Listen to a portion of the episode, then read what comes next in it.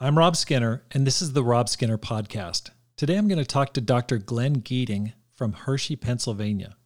He and his wife Heather started a church in Hershey with just their family in 2009. They had 20 people at their first service, and with no outside support, they grew their church to 60 members. They then hired a professional ministry couple, and now the church is over 100 members. Find out how this bivocational couple did it on this episode of the Rob Skinner Podcast.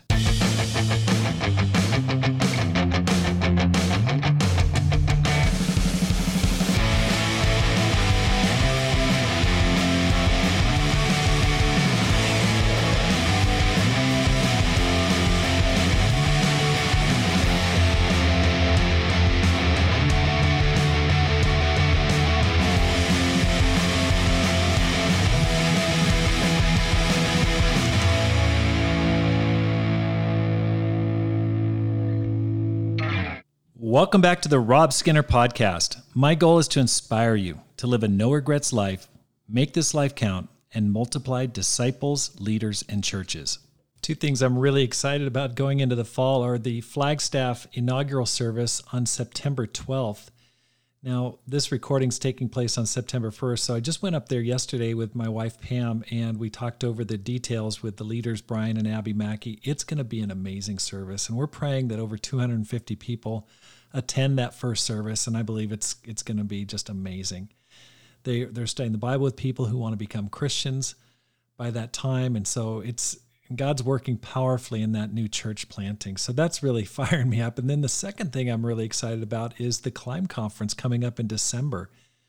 That's December 2nd through 5th. And I, I want to talk to you because sometimes you, you might think, oh, you know, that's just for church leaders. Now, listen, if you're a grower, if you're a person who's young and wants to do missionary work in the future or thinks about leading in the future, or you're leading a Bible talk or small group in a larger church, this could be so inspiring for you. It's going to be filled with people that are sold out for the kingdom of God, who want to grow, who are growing their churches and finding ways to do it.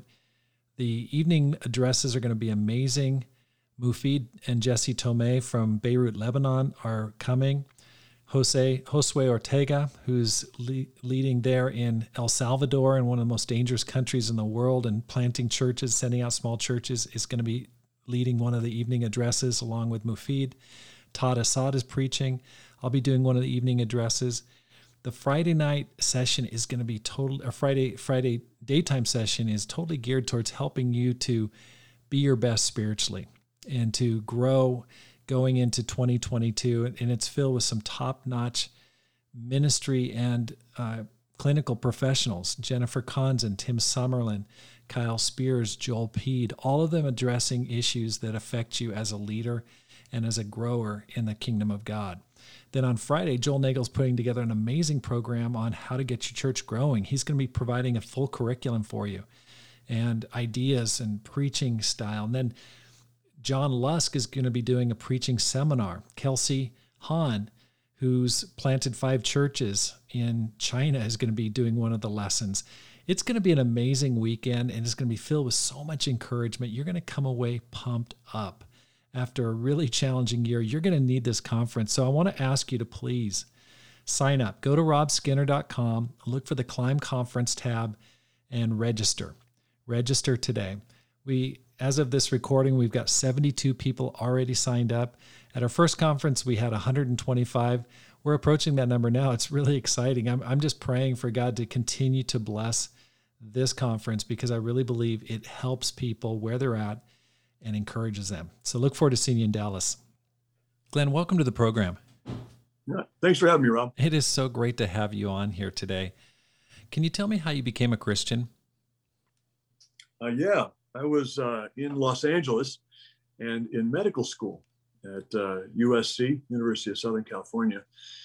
And uh, in my uh, third year of medical school, I was invited out to Bible talk by uh, another medical student in the class behind me.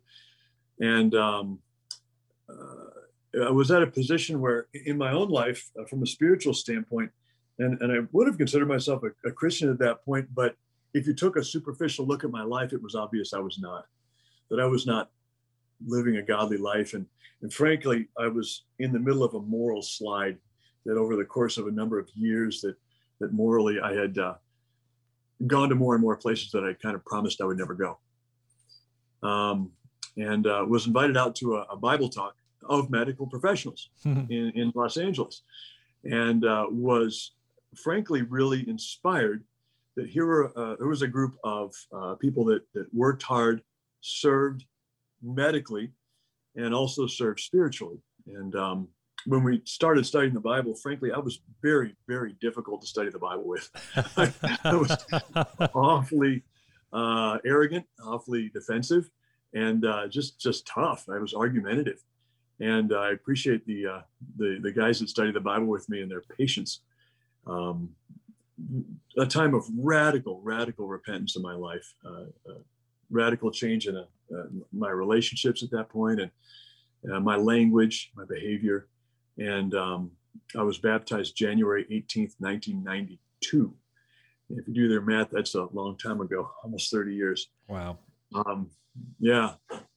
So uh, became a disciple then, uh, part of the Los Angeles Church of Christ, and um, and really grew grew quickly. I think um, I, I, got a chance to to sing on a number of different forums there, and I had already been singing kind of semi-professionally during that time, but to be able to learn to lead spiritually was a whole other uh, story. And I think a lot of my early growth was in humility. That uh, God had to work on me really hard to to teach me, first of all, to realize my arrogance, and to, to learn to value humility uh, mm. over a number of years. How'd you meet your wife? Um, so while I was in medical school, the Air Force was paying for my medical school. Your tax dollars at work. Thank you very much. and um, so as I concluded my four years, I did an internship there in Los Angeles in surgery. And then after that, the Air Force uh, took me in as a to do flight medicine, and they moved me to New Jersey, uh, in uh, kind of central New Jersey, uh, in the area where the Philadelphia Church had had a group there in South Jersey. So I became part of the Philadelphia, the Greater Philadelphia Church of Christ, and my wife was there, and, she she actually worked with the church at that time. So we were sort of introduced. Um, uh, there's a couple who, who led the church, and I was speaking to both of them during that given week. They both kind of said, "Hey, you ever ask out uh, Heather Sechrist?" I said, "No, but it sounds like a good idea." And when I was speaking to him, she was actually in the room at that time. she's like, "Who are you? Who are you talking to?" so when I when I finally asked her out, she goes, "Yeah, Chris put you up to this," mm-hmm. but she did say, "Okay." She was willing to go out. Um, so, but beyond that, it was uh, up to us. And uh, it's interesting. At the end of our first date, I asked her out again uh, for another month later, and, and at the end of every date, I, I would ask her out again. So I, I, definitely pursued her from day one. That's that's great. So th- when was that? What what year was that? Uh, well, we were married in '97, and it was '94 when I moved to Philly. So um, early '96. 1996. Okay, she knew you were you were already a doctor. That's that's kind of, uh, but she was in the ministry. Right. Okay, so she, how did that work? So, and that's a great question. We have always been kind of a unusual couple from a ministry standpoint, in that when we were dating and engaged, um, I was a a physician in the military. So I would spend about four months of every year overseas. I got deployed a lot. And um, so dating was interesting. And we spent, you know, a bit of time with You Got Mail and the defense service lines hanging up on it periodically. Um, you didn't even have, eh, you know, video connections quite like we do now at that time. Boy, am I sounding old.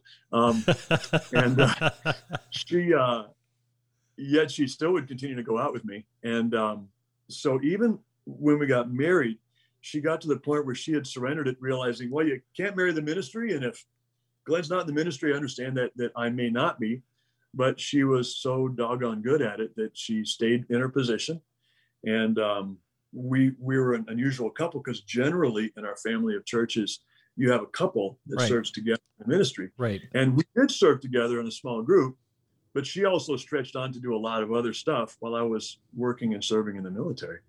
Um, and it and it worked. Uh, in fact, a couple of years later, I made it my goal for that year to support her to become a women's ministry leader. Wow.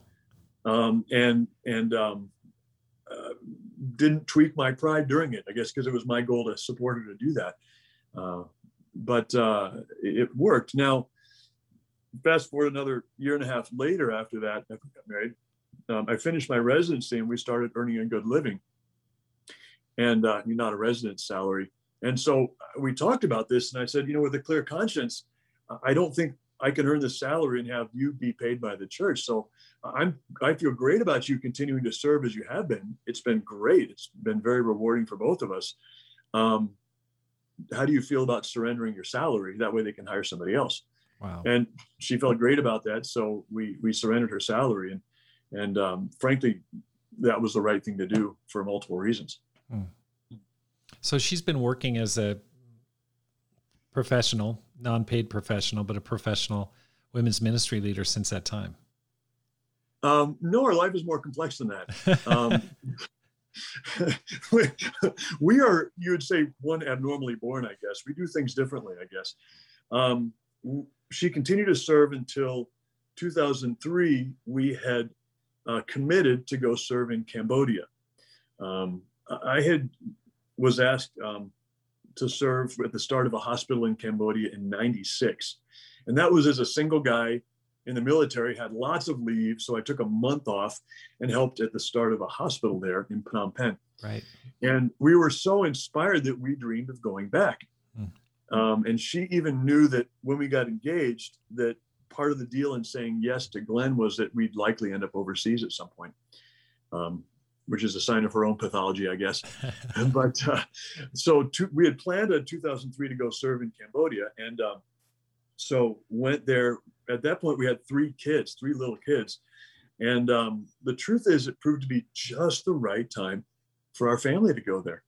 Um, we were able to hire a full-time nanny, which gave us a lot of help as parents, and Heather could serve there at that point part-time with the hospital um, in, in uh, public relations, and I served as a doc uh, and administrator there in the hospital. So um, while she wasn't full time in the ministry, we did serve in the ministry uh, and support the church there as well. Um, and then 2005, we came back to the States. Okay, so you came back in 2005. So you've got three kids. Um, can you tell me a little bit about them? Yeah, yeah. Uh, our oldest is Max. He was born in 2000. So when we went to Cambodia, he was just three and a half. Uh, Corinne uh, was born a year and a half later, and then Madison a year and a half after that. And they are a blast. They're really a joy. Max, Corinne, and Madison. Madison. Okay, so you've got two boy, one boy and a, two girls. That's right. Okay, and, and they're disciples. Yeah. Okay, yeah, that, that's that's really interesting. That's awesome.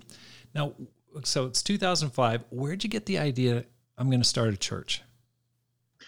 Uh, that more happened to us than was was our idea. Um, we came back, and uh, in in 2003, there had been um, a bit of upheaval in our family of churches. Um, and the interesting thing is that that I mean, us in surrendering Heather's salary a couple of years before that left us with a clear conscience. If somebody had issues financially, we're, we're like, we're doing this for free. So, right, sure we feel great about it. But so we we kind of missed a bit of that because we left to go serve overseas during that time. And in 05, we came back to, I, I was offered a position in Hershey, Pennsylvania, um, near Harrisburg. And uh, we knew the church here before that time because we knew the couple that had started it. And uh, it was being led by a different couple at that time. So when we came back, we realized, wow, the, the church has really shrunk and, and is not doing well. Um, so we just said, well, okay, we're living here. Let's roll up our sleeves and let's help. We, are free and, and we can, you know, lead a small group and, and song lead and do whatever needs to happen. So we, we committed to seeking to build up the church. And it took, I think, over the next four years, it became really clear. And I think, truthfully, from the leaders of the church, it wasn't really clear to them either. But it became clear over time that they really didn't want to be a part of our family of churches uh, and they didn't want to be disciples or be discipled. And uh, so we we realized that we were kind of um, just functioning under a different paradigm of what Christianity was. Mm-hmm. And uh, once that became very clear, uh, Heather and I had a rather frank talk. Like we, we just we just have to go. This this is really staying in this situation is not going to be healthy for us or our kids. Um, and our kids at that point were raising right, rising grade schoolers. And um, so we said, we, we've just got to go, Heather. I mean, we got to, we got to call this. And uh, so we started talking about, well, where can we move? I said, well, I'm an ER doc. I can, I can get work just about anywhere. And my, my skill set is sought after and we'll make a good living no matter where we go. And then she says, what if we, um, what if we start a house church? I said, whoa, whoa, whoa, we better, we better get some advice about that. I do not want to create division. Uh, I don't want to take anything away uh, from from what they're doing, but but I know that it's not healthy for us to remain there. Um, we better get advice, and and frankly, we sought advice from a lot of wise people who said, actually, it sounds like you're actually trying to create unity. You're trying to create a church that's unified with your brother and sister churches, and um, it, it sounds like the wise thing to do if you can manage it and we we didn't feel a need to move. Uh, profession wise, I was doing great. I just been promoted into a hospital wide role, and uh, was was having fun serving both clinically and administratively in the hospital. Uh, our kids were doing great. The school district here is fantastic, and uh, you know, growing in the musical ability and and uh, frankly, just doing really well in this community. And uh, we liked our home, so we didn't feel the need to move for that sake. And if if it could work out spiritually for us, uh, we we thought it was a good fit. And the advice we got, you know, we got a lot of support from Philadelphia. I mean, we met with the eldership there and we said, look, we want to be wise. We don't want to create division. Uh, we certainly don't want to be sinful in, in starting something like this. And uh, they said, well, you've got all our support. We're happy to administratively, we'll meet all your needs from an administrative standpoint. Go for it. So uh, it's somebody even asked me uh, the week before we started and said, "How many people are coming? Who's coming Sunday?" I'm like, "Well, I got a I got a family of five. I don't really know." And ends up ends up we had ten people there that were disciples, and ten of our friends. Wow.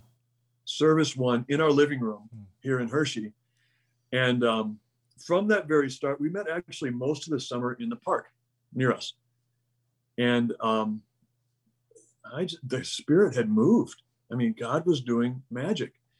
Um, one of the bigger things that happened was uh, my good buddy Eddie Mays, who a lot of people know, um, just became a partner throughout this thing. And, and Eddie and I are about as different as two people get.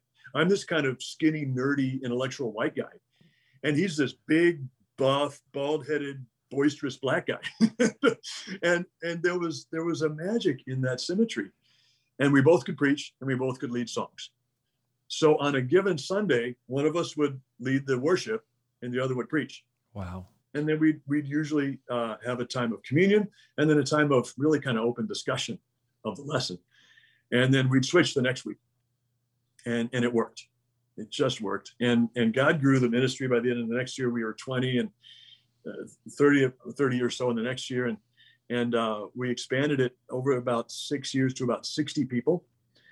Um, God just blessed it between, you know, people being baptized and people moving in. And, and um, we did a number of weddings and, and just even a funeral and uh, just fun, just joyful. Um, th- that's kind of how it evolved. It was, it was very organic. So you started, you were part of a church in Harrisburg, and that's Correct. you were also living in Harrisburg. The area, 20 minutes away in Hershey. Yeah. Okay. Okay. And then that went on from t- 2005 to 2009, and you just decide, okay, this is not really working.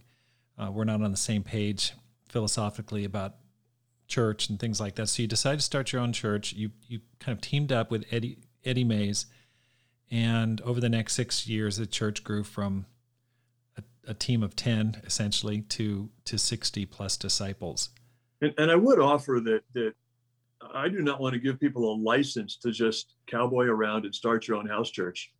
If if there's stuff you got to work on in your church I, this isn't something i'd recommend everybody go do because i've seen people do create division and create factions uh, by doing that. And, and we we got a lot of advice before trying to, to entertain this idea. How did you avoid that um, well, I, I, we intentionally said that we didn't want to take anything away from from the church that was there, um, and didn't strive to do that. um, we just wanted to build fresh. So you stayed in the same area, even though you're nearby that other church. Right. And so, how was the departure from that other church? Was there a lot of acrimony or? Yeah, it was it was difficult. Um, there was some uh, a few nasty gram emails that flew around, um, and but we just simply kind of, you know, with I think with a clear conscience, we're trying to do what was right, um, and striving to build unity um, within the family of believers. I think that's what we're trying to do. Okay, so what was your plan going into this? I, I, I what one thing that's uh, stands out immediately. You can preach, plus you can lead song. Now that's kind of a, a huge superpower right there, and you've got a buddy who can do both. So that's really nice. So you don't have to preach every single week. You've got a kind of a partnership going. That's that's handy. What else was your plan? Yeah, you're right. It does. Uh, uh actually, that wasn't part of my plan initially, but it does pay to have a right hand guy that is talented. And um, I wouldn't say we had that much of a plan. We just knew we were going to start a house church. Okay. We just like said, well, that's what we're doing. Let's see how it goes. And we got lots of advice. Yeah. Um, but I, I, we didn't initially start out with as much of a plan. And a lot, we spent a lot of time initially meeting with the church saying, okay, this is your church. What do you want it to look like? Mm-hmm. And in fact, we would meet at service going, this is your time of worship. What do you want to do to worship? And we were flexible enough uh, song leaders that people could literally kind of say hey let's sing this song or let's do this. And and we could we could sing most of the things we needed to do. Um, so we actually were fairly granola in fact mockably so um, initially to the point where it, it kind of gelled and solidified into something we were fairly used to having in terms of format for a service and what the church looked like dividing into into small groups uh, as we grew um, but we did have a very, very kind of flexible, um, consensus driven approach. Okay. So you got people's opinions. What, what did those early services look like? Can you just kind of run through a, a, a program for Sunday? Yeah, um, actually, they were really fun. Uh, initially, meeting in the park, we we had all kinds of stuff, and we would intentionally leave our time of worship fairly flexible, saying, "It's a small group. This is your time of worship. I've got a few songs planned that we could do, but we're very flexible. What do you want to do with your time of worship? If you've got something you want to say, say it. If you have a prayer you want to lead, pray it. If you have a scripture you want to share, share it. And if you have songs you want to do, let's do them. And most of the time, it was people requesting that we do a certain song. Um, and like I said, Eddie and I were, you know, flexible enough that we could do that. We usually start out with a song that, of our planning, have a couple in our back pocket, but we would do whatever the church wanted to sing in our time of worship. And then after a few songs, um, uh, the one that was preaching that week would get up and give a lesson for, you know, 25 minutes or so.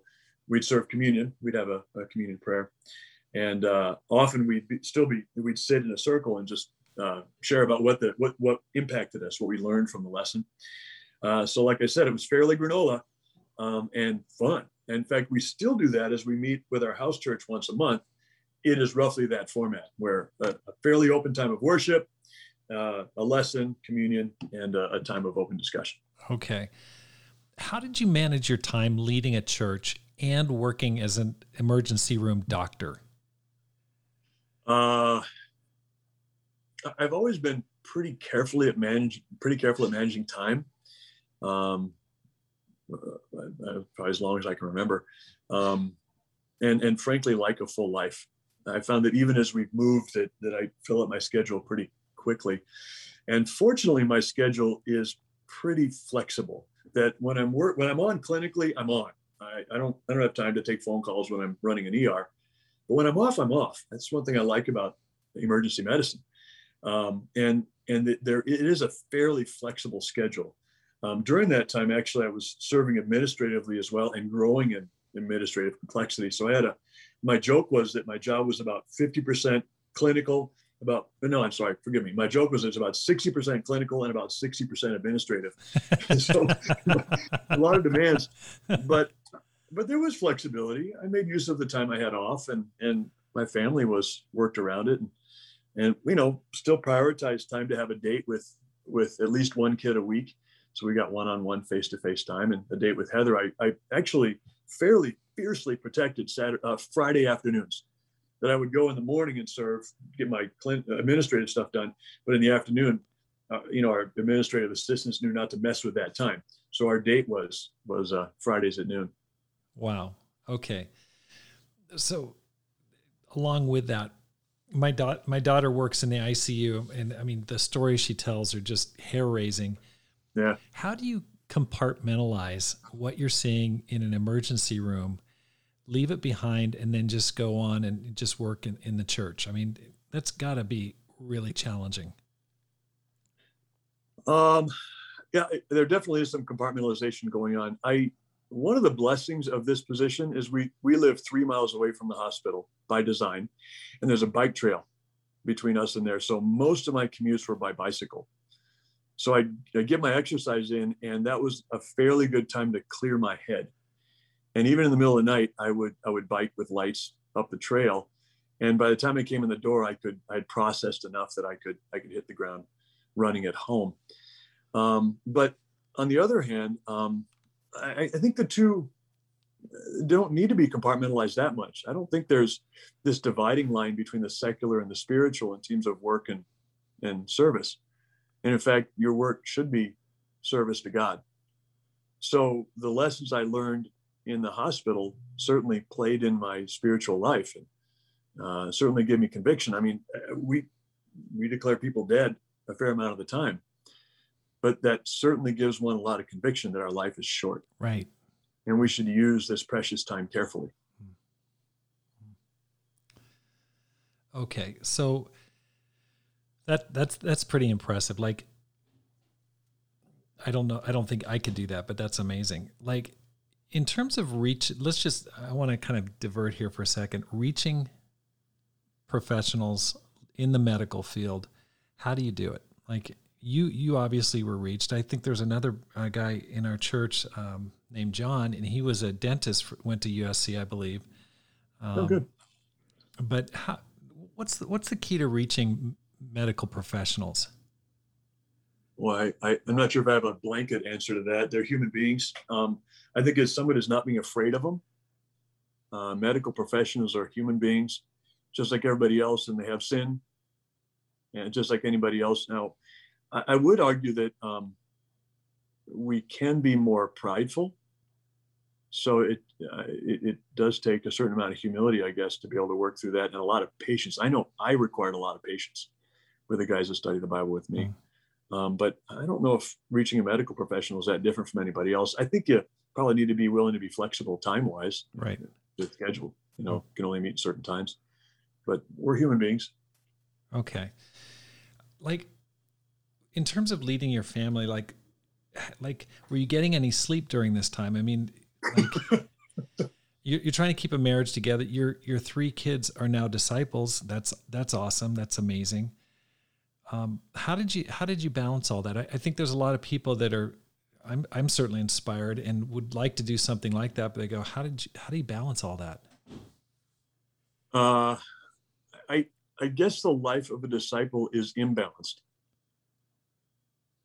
you know that there's a certain amount of um, you know love the lord your god with all of your heart soul mind and strength that by definition is imbalanced um, but you're right trying to uh, make sure i didn't slack on my needs as a dad or as a husband uh, while committing significant time to the ministry and, and frankly to work was important funny there came a time after a couple of years of, of leading the church and it was growing and, and doing well um, that I felt like I was falling short in these every one of these important areas of my life. And I, I went back to kind of the, the stakeholders, the people I served in all those areas and said, so, so how's Glenn doing? and so I went to, you know, my, our chair and people at, at uh, the administrative people that, that uh, oversaw me. I said, so how am I doing? and I did the same thing with my family, with the kids and Heather. So how am I doing at, at serving you? And and then I went to my you know fellow servants in the church and said, how am I doing at serving you?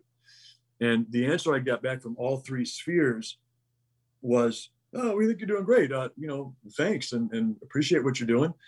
And uh, and we might ask for a little more of this. Each one had a few other requests, but I realized I wasn't falling short quite as much as I thought I was. Hmm. Um, and I realized in in leading the church, I just, I just had to be good at delegating. Um, you know, I had to let let Bible talk leaders lead their groups, and uh, and I was there to serve them in doing that, but but I let them do their thing, and um, so I had to delegate. And mm-hmm. it, it, frankly, was healthier for us. Does that answer your question? Yeah. How how do you work out discipling with a tight schedule? Oh, that's a good question. I, I realize I can't disciple every person in the ministry. And, but I, I think frankly, uh, it's really important to have everybody involved in a discipling relationship. Um, now, I, I, can't say we're perfect at doing that, but I think we do better spiritually if we have somebody else we're pouring ourselves out into. So if I tried to take on all the discipling, that would be just foolish. Um, and there are a few things that Heather and I really like to do, like premarital counseling. We love that. That's just fun. So we often would kind of intentionally take that on, but uh, uh, we'd have to schedule carefully, and and that means coordinating well with Heather and and stuff. But we had flexibility enough to to be able to work out good uh, discipling times.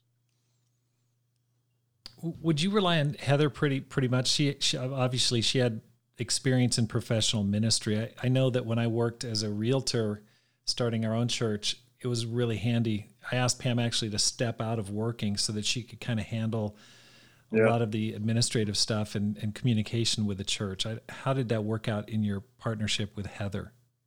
Well, Heather is just a fantastic ministry leader. Mm-hmm.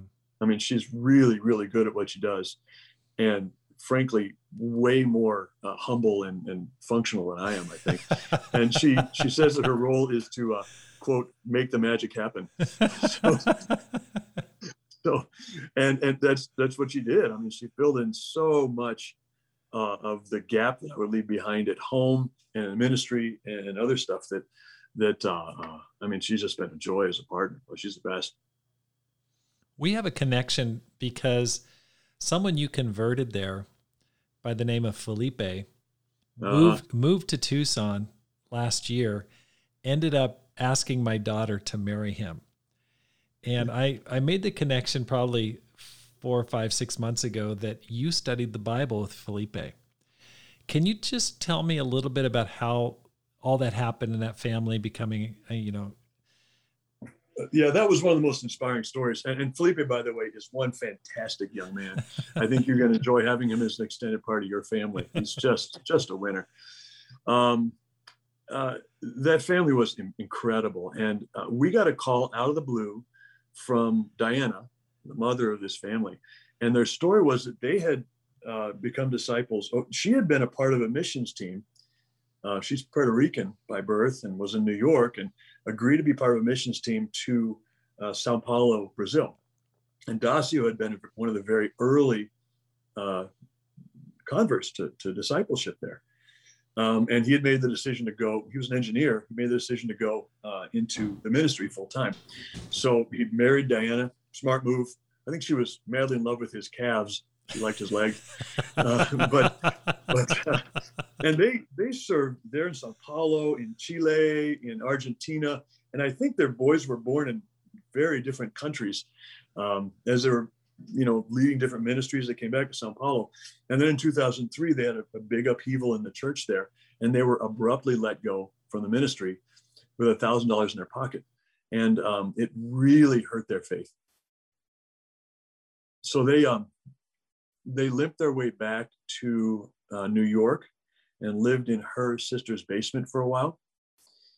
Um, then they made their way out closer to this area, and she eventually ended up through a, series of connections calling us and uh, asking if they could worship with us. We said, sure, we'd, we'd love to have you come visit.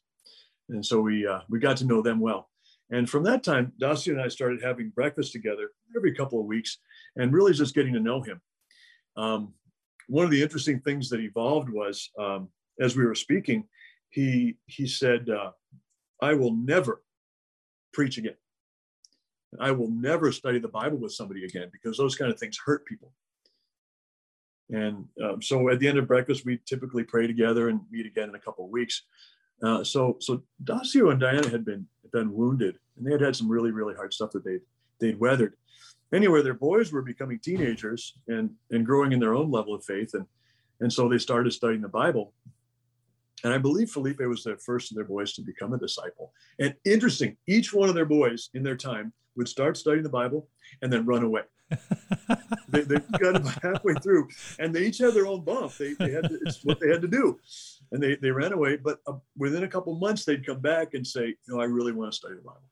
And and uh, Felipe, I think, was he's their middle son, but he he tends to be the first to do stuff. But uh, he he became a disciple, and here we were in their advanced a couple of years. Here we were in their living room in Lebanon, Pennsylvania, and there's about 20 teenagers there, and they're all having dinner and just goofing around and getting ready for Bible talk, and it's such a fun ministry that just it's growing and, and Dan is studying the Bible and and uh, they're just doing great and like kids are just showing up and Dacio sidles up next to me and he goes, Look at what God's doing here. Mm. I said, Man, it's amazing. And he goes, You know, this somehow makes the last seven years all worth it. Wow.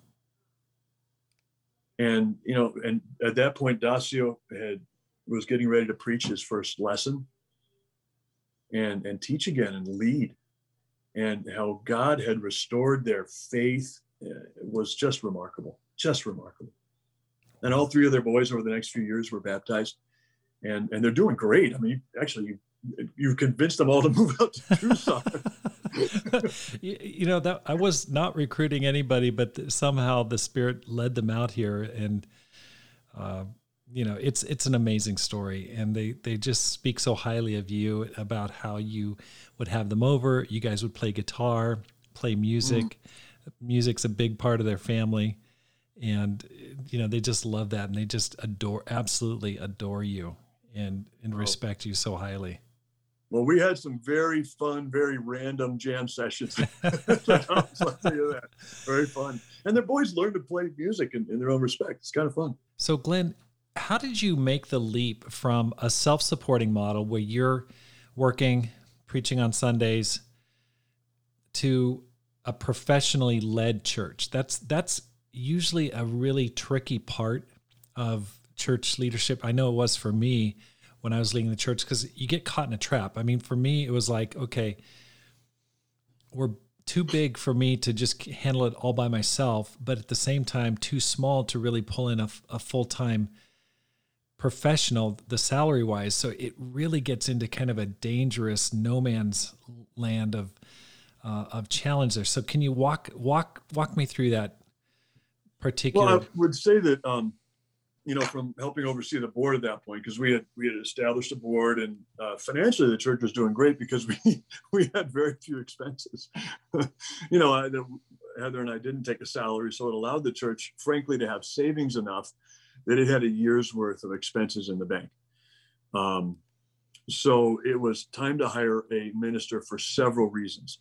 One, um, the church was frankly outgrowing our ability to keep up with it and still be tent makers.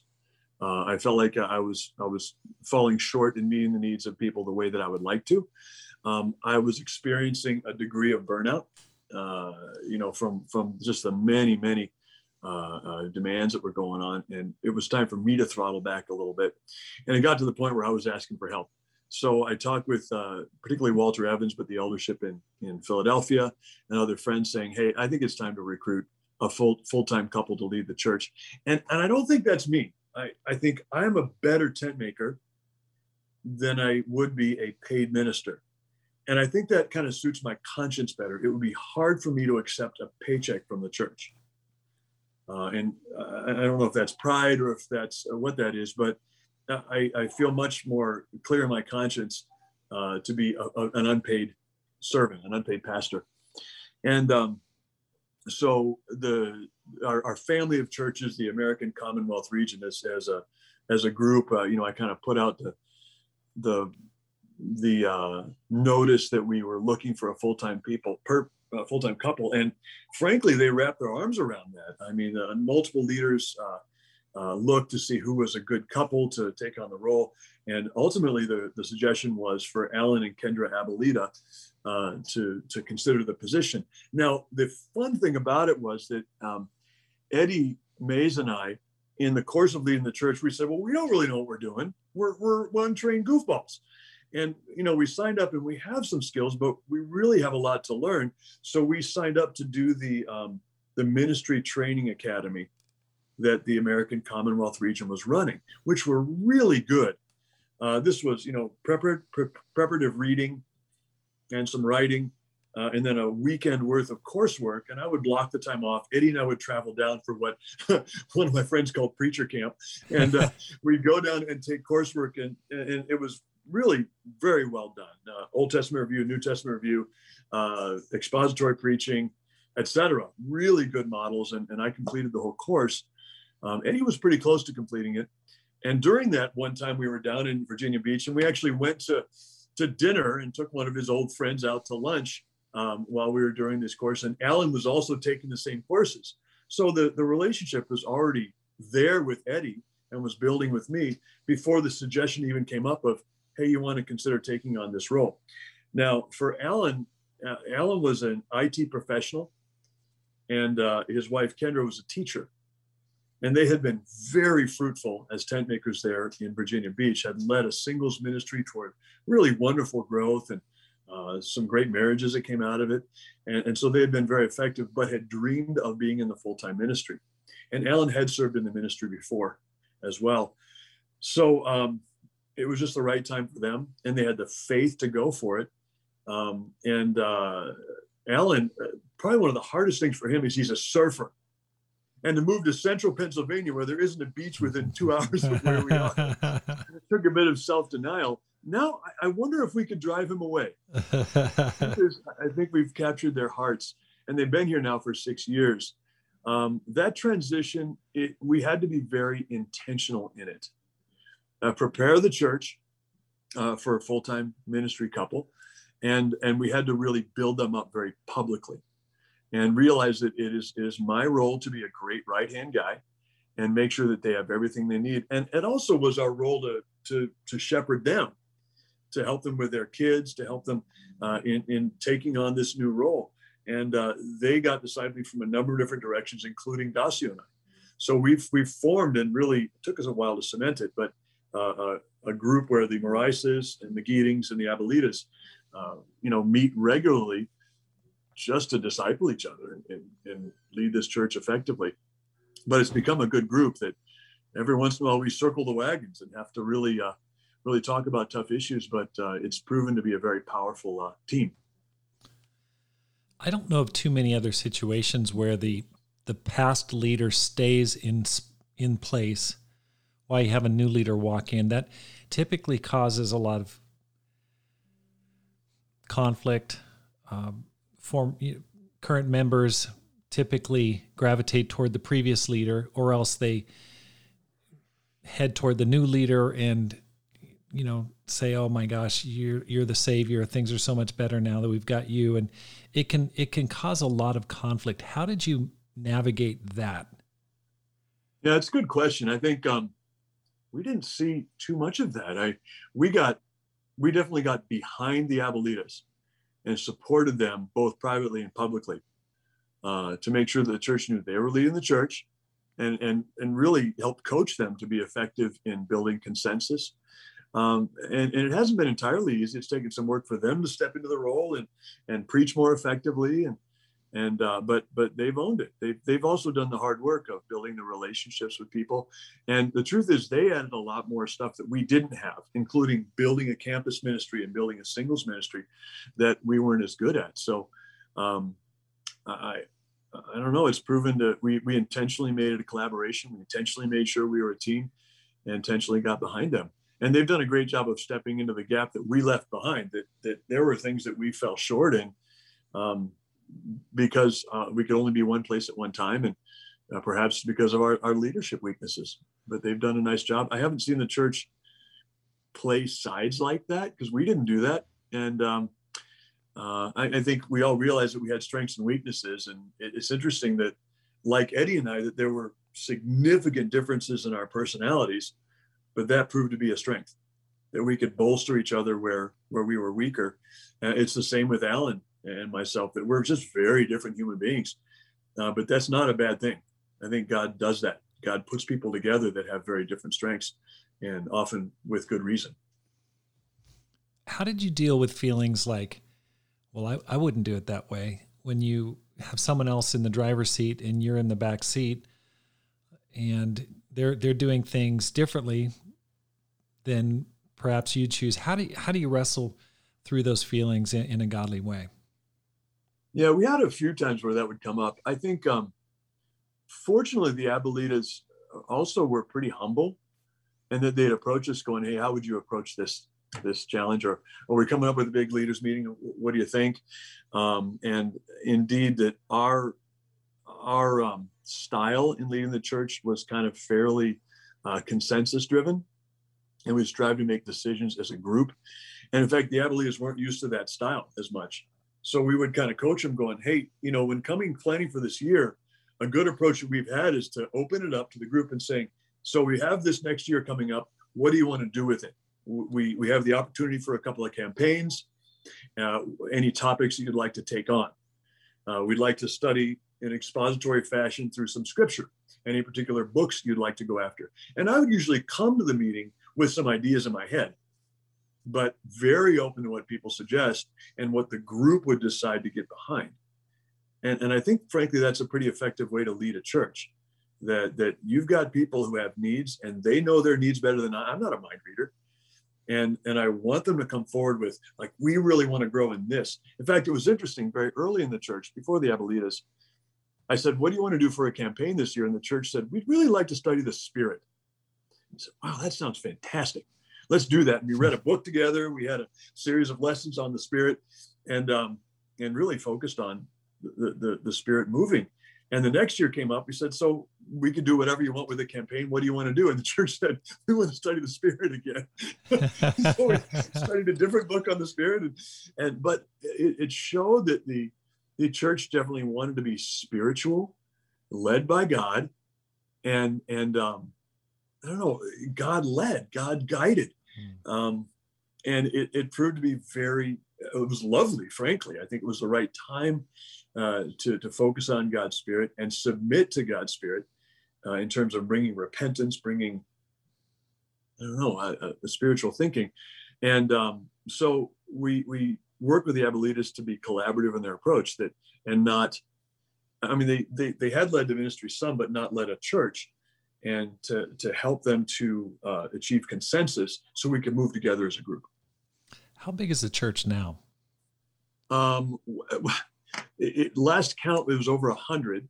Wow. Um, I was, and I say that with a but. It's it's the end of a, a, you know coronavirus pandemic, so we're working trying to recircle the wagons and regroup and and uh, see who is a disciple and who's not. So I have a feeling a more formal count uh, will be a lower than 100 but uh, probably around 100 triple digits. But that's amazing. I, I, mean, that's such an incredible achievement to get your church from your family, then 10 to 100 people. That's that's awesome. Well, you know, God gets credit for that. Hmm. I mean, we we did our best, but I I mean, I, we're just kind of I, my sensation during this has been like I'm I'm kind of in a kayak paddling down a river and it's it's the the scenery is interesting and exciting and there are some rapids and some bumps and and but the river's doing most of the work mm.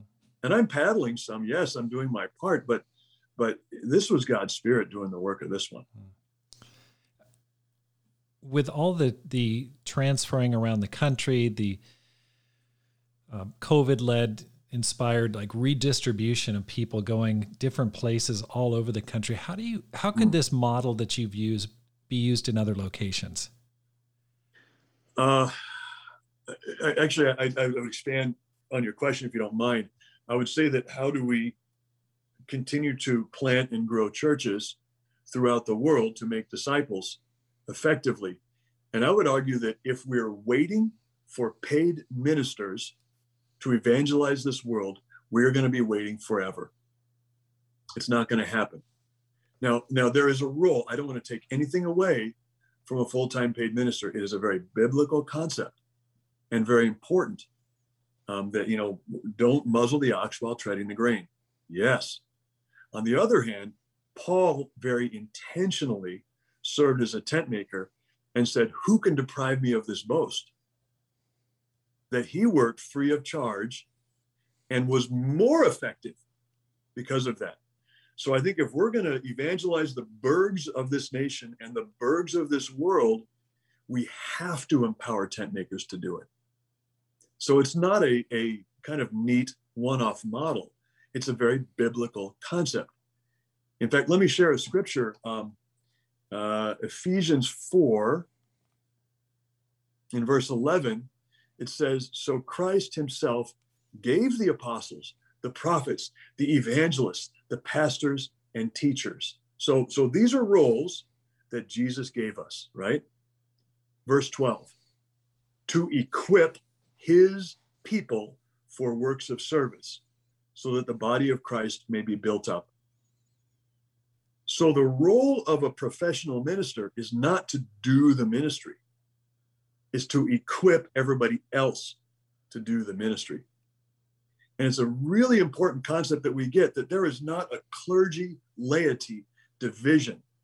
There is not this professional ministers that are, are supposed to go and do the evangelism, and everybody else kind of pays their tithe and sits back and relaxes. We are either all disciples or we have a problem. Mm. Okay, so I'm I'm 100% on board with that that that way of thinking. What along with that, what do you see as the biggest need in our family of churches right now? Wow. Um, well, I, I would argue that it may be that. It may be to have a mindset of equipping every disciple to be, uh, you know, to lead in whatever capacity they can. And we understand that the majority of people will still be working to support their family, but to empower uh, tent makers to lead ministries that the role of the full-time leaders is to equip and empower people to be disciples to give them the tools it takes to study the bible with people to lead their groups effectively. And uh, so we really need to empower people. And if we start breaking into a clergy laity mindset that will spell shrinking our churches and a, a uh, it'll severely impair our impact on the world. Right. If we can empower tent makers to go and make disciples which was what Jesus did, uh, then we're going to be very effective worldwide. Right. I'm I'm all on board with that. I'm absolutely. I mean, uh, you know, you're preaching to the choir here on that one, Glenn. That's that's amazing. But you think about what's happening, like in the Philippines. That's exactly what they're doing. They're sending people out to the province. They reach. Someone will go back out to the province, reach out to their family, convert like a family cord, maybe some friends, and then they'll send out a professional or part timer later on after the core has been built. And it's a great model, and Philippines is exploding with growth, and that's happening in other parts of the world. But I feel like this is the time for the US with, with COVID and people moving all over the place, a lot of people moving to very remote locations. And yet they're left with a decision do I just survive, live mm-hmm. on Zoom, or do I start something right now? Any advice to those who are thinking, "Ooh, maybe maybe I should get something started"? How would how would a person know that? Well, I, I you know I heard it said when I was a, a young disciple that you know when a disciple goes someplace, the church starts. Hmm. And you saw that with the Ethiopian eunuch, and very early in the church in Acts eight, I believe. Um, and the church started there in Ethiopia that that I think if if God moves a disciple somewhere, then the church should begin if if they're a disciple, mm-hmm. because the goal of a disciple is to make disciples. Um, now, I understand that not everybody may have the flexibility or skill set uh, to completely lead a church. I get that, but nonetheless, we should be engaged in making disciples and meeting the needs of the people around us to the mm-hmm. best of our ability. Right. And one would hope that if God has moved a disciple to a given place, that they would at least strive to build a ministry in that place, build a Bible talk, connect with a local church. You know, and house church is not rocket science. It doesn't take an advanced degree in theology, right? I know uh, to, to lead a house church. It's so true. It, you know, it's not it's not that confusing. You just you just stay the Bible with people, meet on Sundays, you know, meet on it's really not that confusing. It's a little disorienting. It's it's out of your comfort zone, One one barrier that holds many people back is, oh, but I don't want to. I don't want to do that because my kids. I want them to be part of a, a larger campus or you know teen ministry or, or, children's ministry. What would you say to that person? How and how did you manage your family? Well, that's a good question. I think it's interesting. One of our motives to start this house church was for the sake of our kids. Mm. That that we, we couldn't stay where we were because our kids were were going to flounder, um, and frankly, they were excited to be part of this growing ministry. When we were meeting in the park, we had time for the kids. We called it puppets in the park. we would stretch a blanket out between trees, and we had these puppets kind of, you know, building out this this kid's lesson. It was brief and and hilarious. Frankly, we were we were awful. we were just the worst puppeteers, but, but we had a lot of fun doing it. Um, but if anything, part of our motive to do this was for our kids that we wanted them to be faithful and to see faith walked out um, and to be unafraid. And I think it has had probably the right impact on our kids. But you're right. Uh, is being a part of a teen ministry necessarily better for kids? I don't know. We'd have to see the data around that. Mm-hmm. And I and I haven't seen the data to support that being a part of a teen ministry is necessarily correlate with long-term faithfulness. Right. Um, I can tell you one thing. They did a survey of small groups, and the the growth of a small group does not really correlate well with how much effort the leader puts into a lesson. It does correlate with how much time that leader spends praying for their group. Wow. That's sorry. I have to, you know, I'm, I'm a nerd. I have to speak about some survey every time I speak. Yeah, I'd love to to to find out where you're reading that. I know that Kai Foster in Reno does a lot of prayer, spends hours in prayer for his ministry, and so I I can I can understand that. Would you do this again? If if oh, you, absolutely, if I could walk through this again, I would totally do it again. This has been an exciting ride and fun and fulfilling in, in every fashion. Yes, there have been bumps and challenges, but but boy, I, I've come out with my faith stronger and happy and healthy. Uh, my, our marriage is doing great. That I would absolutely do it again the same way. What would you do differently? What would I do differently? I don't know. I, I, think the, the way it played out was pretty healthy.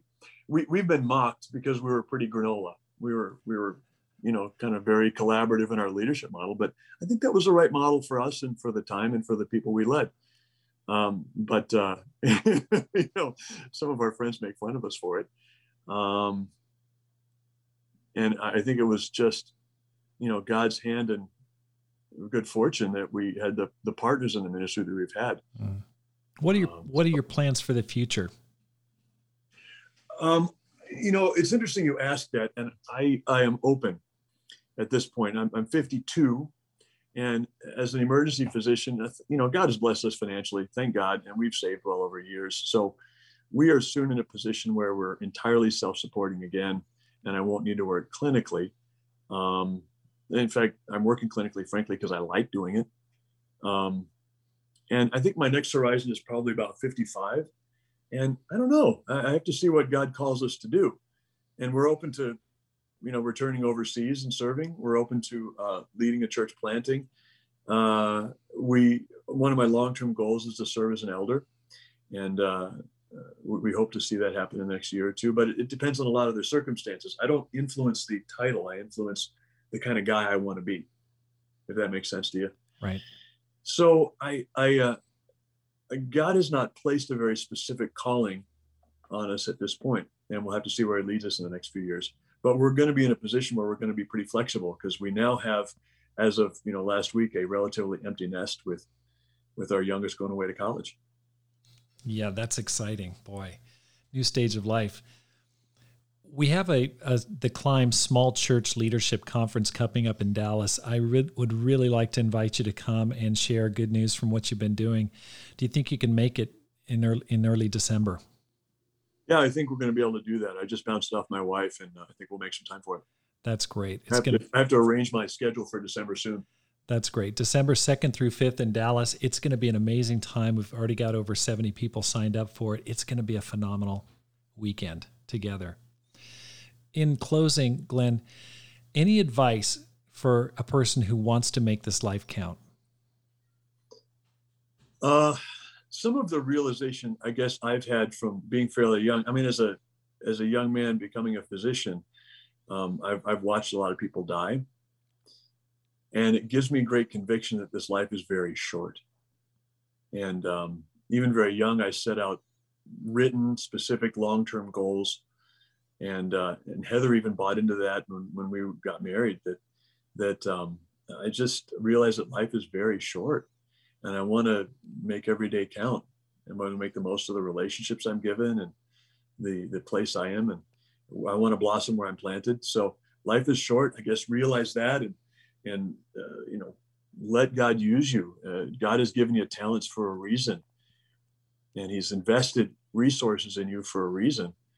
And God also expects to see a return on those investments mm. and see you grow that and double it. And um, I don't know, that's pretty scriptural. Well, thank you so much for your time, Glenn. It's been great to have you on the program. Thanks for the time. Thank you so much for joining the Rob Skinner podcast. If you're enjoying this podcast, please hit the subscribe button and let your friends know about it and how to find it. Because my goal is to inspire you to make this life count, live a no regrets life, and multiply disciples, leaders, and churches. Have a great day and make this life count.